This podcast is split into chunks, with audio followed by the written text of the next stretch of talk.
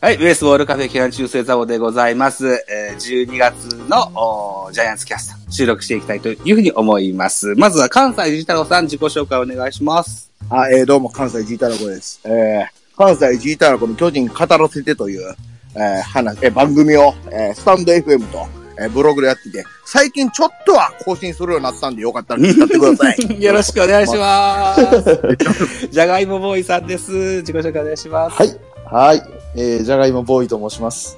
えー、巨人ガムシャラ応援チャンネルということで、えー、スタンド FM の方にね、あの、チャンネルがありますんで、よかったらね、聞いてもらいたいなと思います。よろしくおは願いい、しよろましくす。お願いします。11月号ではね、えー公開説教という形でですよ。そこからやっと更新が。させていただいて、ポッドキャストの方では流さなかったんだけ ど、ラジオトークの方で流して ね。なので、はい。で、それがあって、数日後に、ジャガさんとこでやりましたね。げそうですね現役ドラフト。逃げあてくだソさウい。ルゴはールドまで来ましたね。い。来てくれましたね。嬉しかったですね。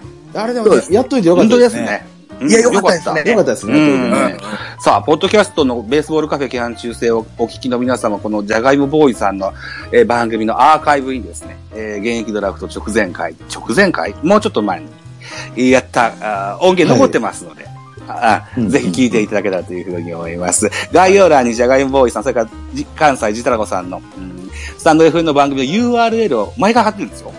あーそこから飛んでいって、聞いてくだいたさだい。ければ、あの、ストーンコールドさんのおしゃべりもあ聞か聞かせていただけますので、ぜひよろしくお願いしますと。はい、いったところで、じゃあ、えっとジャイアンツキャストのに、えー12月を始めていきたいというふうに思います。はい。よろしくお願いしますね。はい。お願いしとまりあすえず前回の収録が11月の26日だったんですけども、本日収録して12月10日までのジャイアンツニュースとトピックスを、僕は、えーメモ書きをしておりますので、ちょっとこれを順繰り、えー読み上げていきたいというふうに思います。はいうん。えっと、11月26日、平均154キロ右腕、タイラー・ビーティ調査中といった記事出てました。そして11月3、はうん。これ、あ、獲得に至りましたね。かそうで獲すね得になりましたでか。至りましたね。ははいい。はい。へ、うん。これ、あの、どうかちょっと喋っていきたいところちゃいますか喋っていきたい。うんはあ見られました、あ、見たあ、ぜひぜひお、僕も見ましたよ。はおい。二人、ぜひ教えていただきたい。タイラー・ビーティ。どっちからいくうんじゃあ、田中さんお願いできますかうんはい、了解です。えーっと、僕は、一球一球見たらやっぱりものすごいいいピッチャーやなと、えー思う、思いますし、まあ、いい映像がね、えーまあ、情報として入ってく ?YouTube るはっていね、うのそもうもでちすろん。ね。ううんん、うん。うん。はいうんですけど、まあ、なんか平均の球の回転数みたいな、あれがうんまあ悪い重要な評判もあって、うんまあ、その辺も踏まえて、えー見とったんですけど、うん、うん、別に悪い意味ではなく、どっちかというといい意味でもあるんですけど、サンチェス州がするなと。何、あー何州何州って言われた今。サンチェスサンチェス。なるほど。昔おった、サンチあェあ、ス。そうですか。うん。あら。 わかります、サンチェス。うん。うん。あ、ごめんなさい。えーなんか途切れとったっす。えうんー、サンチェス。はいうん。うん。うん。うん。えーの匂いがするなってことで、なんか、えー、休息の割には、えー対応されてまうんかなというような印象で、うん。うん。うん。うん。そこが、まあ、不安視でもあり、えーまあ、サンチェスは、まあ、微妙なところで終わりましたけど、うんえーまあ、サンチェスも加入前は、どうやらいピッチャーやなと映像見てても思ってたんで、はいうん。まあ、今回は、まあ、成功に至れればなというような印象で、ああ、じゃあ、じゃあ、うんうん11球は、はい、えー球速、ほんで、まあ、球の伸び、チェンジアップ、だから、まあ、全体的に低めにも集められてる映像やったんで、まあ、好印象ではあるうーん。っていうよありがとうございます。はい。ジャガさんいかが見られましたそうですね。もともとね、あの、全米ドラフト1位、ドラフト1位で、あの、入団している選手で、あのーまあ、マックス158でしたっけ9ちゃいましたっけ ?159 でしたっけおーはい、うんうんで、まあ、ジョージ154で出してるっていうぐらい、うまあ、ピッあの、スピードピッチャーでもあるし、えっ、と、変化球もまあ、それぞれキレがある、球は持ってる選手であるということで、まあ、すごくね、あの、いいピッチャーとして期待されつつ、はいうん2020年にトミー・ジョンやってるんですよね。そうですね。 2000何年って言われましたに20年ですね。はい、はい。はい。で、えっと、リハビリ経て、去年、こ去年いうか今年ですね、2022年シーズンに、まあ、満を持して復活をかけた、まあ、シーズンだったと。うんうんで、登板したのが一応33試合だったので、うん。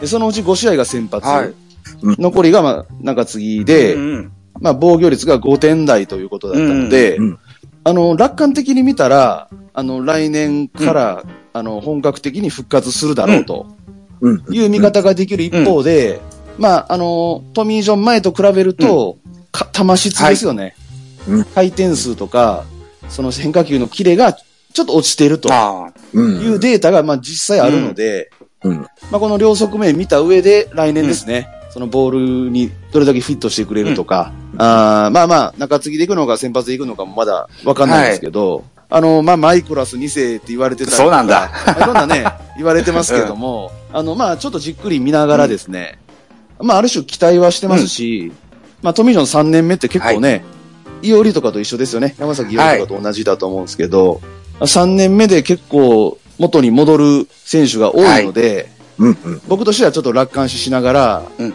ちょっと期待を込めた、あの、大型のピッチャーが来てくれるという印象でちょっと僕は見てますね。そうですうん、あね。りがそうとうございます。うんえっと、ストレート。あれ、チャープさん。え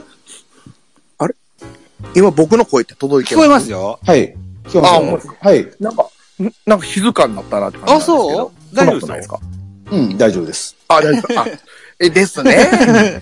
でね、でも、マイコラス2世って、なんか何でもかんでも言うとる感じしませんかああの、各あのね、一応ね、まあ、いろんな理由があって、まあ、体格もそうですし、うん。マイコラスが来日、来日する直前の年に、はい。あの、同じぐらいの、確か5勝8敗とかの成績で、ではいはいうんはい。かつ、防御率も5点台とはああ、そうなんだ。いう、あなんか似てるいろんな共通点があるんです よね。なん。ああ、なるほど、なるほど。やっぱあるんか。で、あとはまあどうでもいい話ですけど、奥さんがね、モデルであって、あああ、あ その辺がね、まあこれはどうでもいいとこですけど、あの、マイコラスの嫁反応が綺麗やな、思ったんですけど。あ、そうです ね。ですね、そうですね。ローレンさんはやっぱ綺麗ですね。あは、あ、そうやね、そんなんやつ。うんい。あっちの方がなんか人気先に出たんでしたっけなんかあります そうですね。マイコラス級やったら OK ですけどいね。や、めっちゃでかいですね。うんこれは優勝もちょっとは匂わしてもええんかなるほどね。いう感じそうですねジャーガンのお話では、ストレートの、おもう一人、ブリンソンを、あの、見とったんですよ。はい。見張りましたえっとね、こっちはまだ獲得に至ってないんで、あ、まあ、まあ、そう、まだ。ちょっとまだ見てないです ね。いやー、いや、そんな、いい感じではなかった。だなんかね、凡退する映像も結構出てて、こー、ほうほうほうっちは。ほほんで、まあ、外の球は引っ掛けるわ、外すらバンバン振るわっていう感じだった。う。うーん、なるほど。フルヒッターというか、引っ掛けがちなバッターやなと、はいはいはいはい。感じやって、あーまあ、守備はなんかそれなりに良さ、だまあ結構いいんかなと思うんですけど、ブリンソンか。うん。なんか外野手ね、そのお声も含めてどうなっていくやらっていう感じですね。うん。そうですね。まあ、萩尾も見たいし、お声もどこまでやんのか知りたいし。うん。そうですねうんうん。えっと、あもらし、もし、はい。ザブなんてどっか行かはり、ザボさんの声声がが聞こえね、ないあの、多分、タラコさんには届いてないです。僕には届いてるんですけど。あ、あらあ、マジっすか本当はにい ちょっと待ってなん。ででしょうね。あ、何やろう。一回僕退出しますね。僕で、ジャガさんには聞あこえ僕てるにのは、はい。僕には二人の声田が聞こ中さえてんまにはす聞こよえ。てないのあ、マジっすか僕ザボさん全くね、あれ一回出ます。あ一回で、わわかりまし。た。あの、ザボさん、あの、一回ね、あの、タラコさん出はオるッみケー、たわいかなりました。はいはいはい。え、よし。で、えーっと、はい。また、じゃあ、スピーカーとして招待と。ああ、い一体落ちたわけね。で、もう一回来るわけ一回で落すね。ちて、もう一回来てますはいね。はいわかりましたそうか。なんかザボさんの声が届いてなかったっぽいです。そうですか。はい。さあ、これでどうでね。お帰りなさい。あ、どうもどうも、聞こえ、あ、聞こえてます僕の声も聞こえます かあ、ザボさん、やっと見つかりました。あ、すよかった。あ、よかった、よかっいまたせん、す。いません。行方不明だったりしたからね。えっと、タイラー・ビーティーのお話を今ね、えーはいしてもらってました。で、はいお二人とも共通したのが、ストレートのキレが、えートミー・ジョンの前と、それから後では、あーストレートの伸び、それから、ほこんえー変化球のキレ、えーが、あー落ちたようなあー印象を持たれたというふうに、うんデータでも出てますっていう話があったんですけど、トラックマンかなんかの回転数の、そんなデータですかそうでですね。そうです、そうです。なるほどね。で、うん。まああとはね、請求がそんなにいいタイプじゃないので、いいですね。その辺がちょっと気になりまああ、あのね、うん、今、トミー・ジョン明けの外国人の話だったので、パッと思いついたのが、あの、阪神で活躍したスアレス選手ですよ。すね。まあ、スアレスですうね。ん。ああなるとでかいですよね、随分ね。でかいわ。すぎますね。あんなんが来たら最高ですね。ちょっと期待はしておきたいな。うんそうですね思いますですよ。うん。で、えっ、と、タラコさんが僕の声が聞こえない時に出てたブリンソン選手、乱れたって話してましたね。はいえはー、いタラコさんね。はい。ブリンソンそうです選ね手、せ見られたのがせっかくだったら、あの、感想を聞かせていただいたというふうに思いますが、いかがですかえっと、まあ、ほとんど、その、打者としての映像なんですけど、えっと、まあ、いまいちな、え結構ね、これは凡退の映像も出てたりしてて、あの、悪いところも見れたっていうような映像なんですけど、まあ、外すらバンバン空振りというか、まあ、扇風機ですね、なるわ、外の変化球には引っ掛けるわっていう感じで、まあ、日本人、だじゃあ日本野球でよくあるダメパあターンだけないようやったなーと。あーうん。うんあーいった印象で、まあ、外人なんでパワフルさはもちろんあるんですけど、ううんんうんうん。なんか、えー、まあ、ウォーカーも最初いいイメージじゃなかったじゃないですか、はい映像見てる。うん。まあ、それが、うんまあ、僕はそれよりも低いんですけど、印象としては。入ってみなわからんでっていうような感じで、うんまあ悪いことばっか言うてる場合やないなって感じはあるんですけど、まあ、打撃面に関しては今のところ情報としてはいまいちなるほど。うん。はい。で、守備面はだいぶ良さそう守備でっすね。て外野手ですかね。外野手ですね。あー。右、なんで、右打ち外野手うんですか、あーそうですね。なんで、肩も良さそうなんで、まあ、昔のアレックス、あんななってくれたアレックス・オチュは体力、体力。そうなんだ。そうです、そうです、そうです。はあはあはああはあ。あれみたいになってくれ、別にタイプが似てると言いたいわけでもないんですけど、まあまあ、ああなってくれたら、一つ大きいピースかなとは思いまこすね。の、ブリンソン選手はまだ獲得には至ってないんでしょ至ってないですね調査中調査中でですすねね。はい。ね。うんううんん。え、ジャガーさん、どうです見られましたいや、僕も、あの、まだ獲得し,、てないんで見、見てないんですよ、まうだ。ん。グリフィンもね、一緒ですね。え、まだ調査中なんでね。ググリフィン、グリフィン、はい。グリフィン。グリフィン選手っていうのも今グリフィ調査中なんですかあーそうですね。とりあえず、このブリンソンですよ。えー、19はいえはいー196センチ、96キロ、アス、アスリートタイプの外野手ですと。オフにはファッション、モデルも務めますというイケメンさんでいらっしゃるんですね。うんなるほっどていうのがスポーツ報知に載ってましたよ。うん。まあウォーカー、ウォーカー的な感じですね。でかさ的に。そうですね。 うん。ほんで、あの、ドレッドヘアに、あ、同じじゃんか。はい、似てますね、そしたらね。ウォーカーで味を占めたっていうところですよ。なんでこう、右打ちの外人ばっかり取ってくるんですかね。うーん。いや、たまたまたちまゃいたますかかな。ね、あったり。左のが、うん。まあまあ、あれちゃいます、それこそドラフトとかと並行して多分外国人の調査ってしてるんで、うん。もともとやっぱ右が課題だったということで、あの、びここのタイミングにはなっちゃってますけど、右が多いんじゃないですかね。ああ、いや、それっぽいですようね。んそうですか。なるほどね。うん。はあ、えー、いうことでですよ。うん。今度続いて、えー、11月30日の記事を見ますとですよ。メキシカンリーグ年間最優秀投手、サワン、メンデス調査中。うんメンデスのはいやつ見られませんでした。これ僕まだなんでですこよ、れもね。僕も見てないですね。ね。うん。はい。これも調査中ですよね。まだ決まってないと。うん。はい同日の記事は、メルセデス対談という記事がありましたね。あうーん、長年巨人で、えーえー活躍してくれたメルセデス選手。結局2桁勝てずに退団という形になってしまいましたね。これでどう思われます理由、理由なとこ、理由的なとこで言う右、うん。ーやっぱ、まあ、もう一個上のレベルに行けへんかったんが、いつまでも続いたから、と。うん。まあは、保険として必要やけど、そこは思い切って新しいのを取ろうっていう、いはいはいはい。あの、考えかなとう思ってました。ん。ザボさんどうですか以前も言ったかもしれないですけど、僕はメルセデスは10年囲って日本人扱いにしたかったんですよ。だからすごく残念です。ううん、でもやっぱぱりこう、うん戦力外になった理由としては、一皮向け、そうで向けなかったっていう部分かもしれない。うん環境を変えてあげると彼もまたひ一回り二回り大きくなるかもしれないからっていうこともあったのかなとは思いますけどね。でも、まあ巨人だもんな。まあ単純に5勝6勝程度だったらええかってなことなのかもしれませんけどね。ううん相手チームからして嫌なピッチャーではないという、あの、評価やったんかなという感じです、そうですねうんうん高木豊の YouTube では、ぜひ恋外がいいよっていう話はした、してたらっしゃったそうですけど、ねああ。さあ、ジャガーさんいかがですかベルセですかまあ、メルセデスは、やっぱり、スタミナがね、どうしても、なかなかついてこなかったですよね。うんなるほどね。うん。なんかね、短期決戦ではすごいいいピッチングしてましたし、うん。ね、ペナントでも5回ぐらいまではまあ、なんとか持ちこたえるシーンもありましたけど、うそうなんですね。どうしてもね、7回投げきれない、スタミナが切れてきていきなり打たれるみたいなね。 100球型なんて言われてね。うん。で、うん、目が慣れてくるとやりやすいピッチャーなんかなって感じで、球数だけじゃなく、はい。なんか急に打たれる印そ象うですねね。いや、でも、長年選手間、それからファンからも愛されたメルセデス選手だったのでね。ね。うね、ん、まだ若いしね、あの、 ずっとやってくれたらいいのになとは思ってないですけどね。 最近バナナ食うとらへんかったでしょもう食うとけよ、思った。これかな、今年の後だったところは。そうか、バナナということですね。うんえっと、1月、11月30日続きまして、中田賞、一塁手で初の、えーセパ両リーグでのゴールデングラブ賞。一塁手では初なんですよねいや。もううん。はい、メリうタリん。はい。続いていきましょう。12月2日です。梶谷現状維持2億で育成契約。うんうんまだリハビリが続きそうなんですけどね。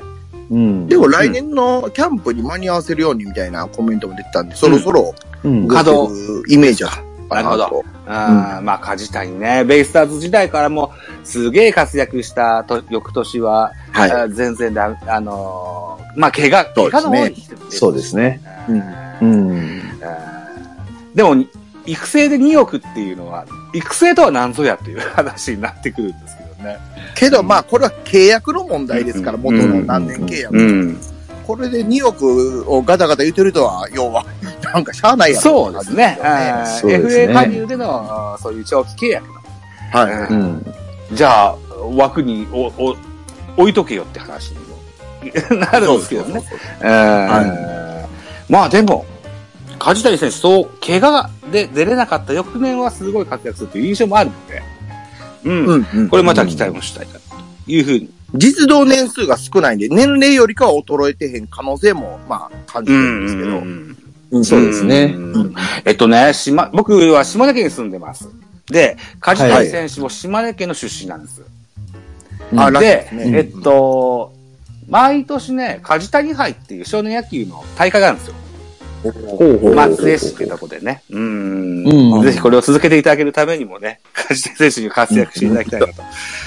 いやそうですね。もう一花。食べそうですね。うん、思います。えー、12月2日、同日ですね。来シーズンも、おーショートにこだわりますと、35歳、坂本隼人。うんいう記事ですね。僕らこの番組でちょいちょい、ショートの坂本のコンバートの話は出ますけども。はいやっぱ強いこだわりがあるみたいですよね。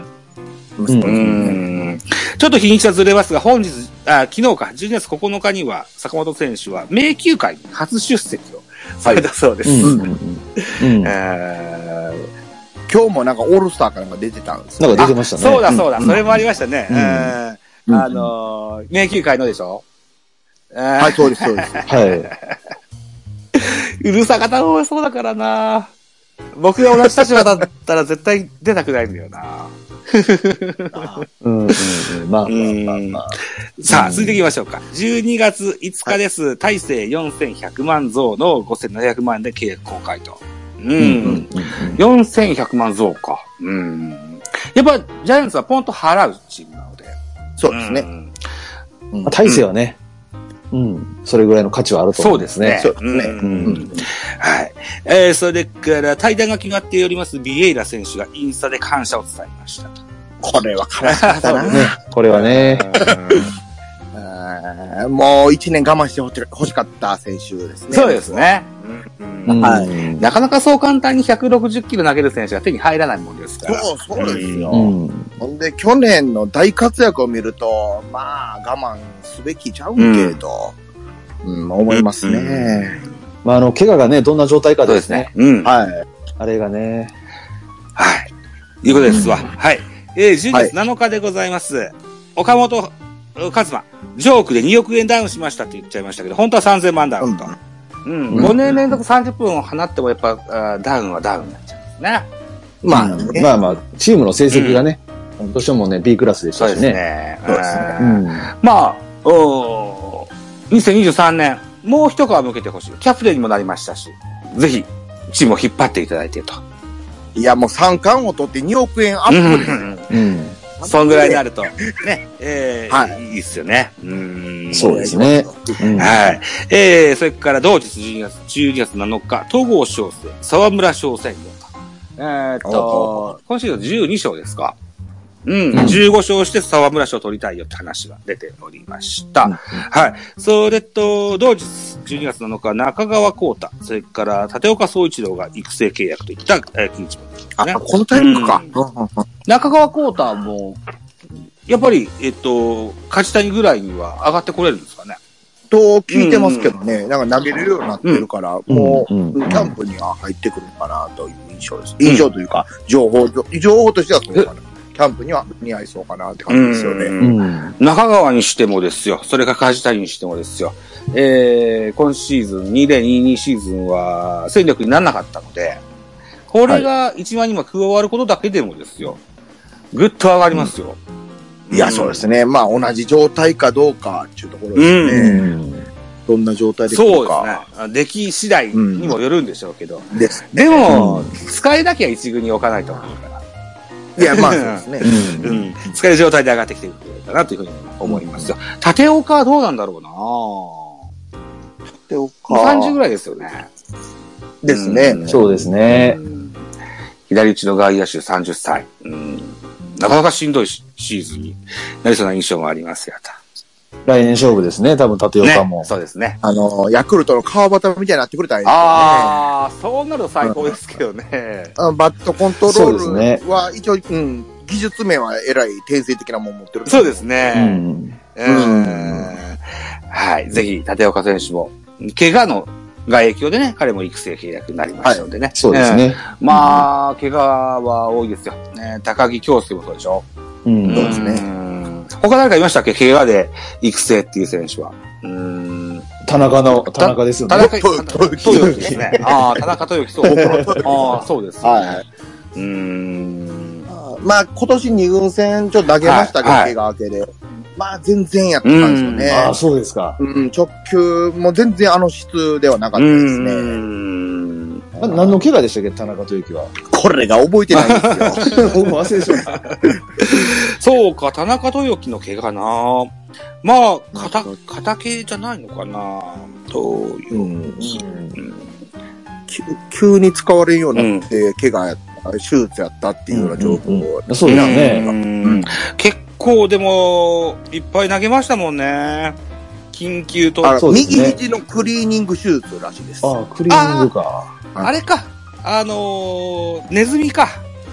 平内と一緒ですね。ここれ、うん。なるほどね。ああ、じゃあ、で、じこれ11月の末ぐらいにやってんですか、手術。あの、去年、去年の11月ですね。一年前ですよね。あ、去。年のそうですかね。うん。はこれ去年の11月か。ちょっと長いですね。そうなんですよえー、何やら日本ハムで活躍してるベテランの宮西直樹選手なんていうのはですよ。。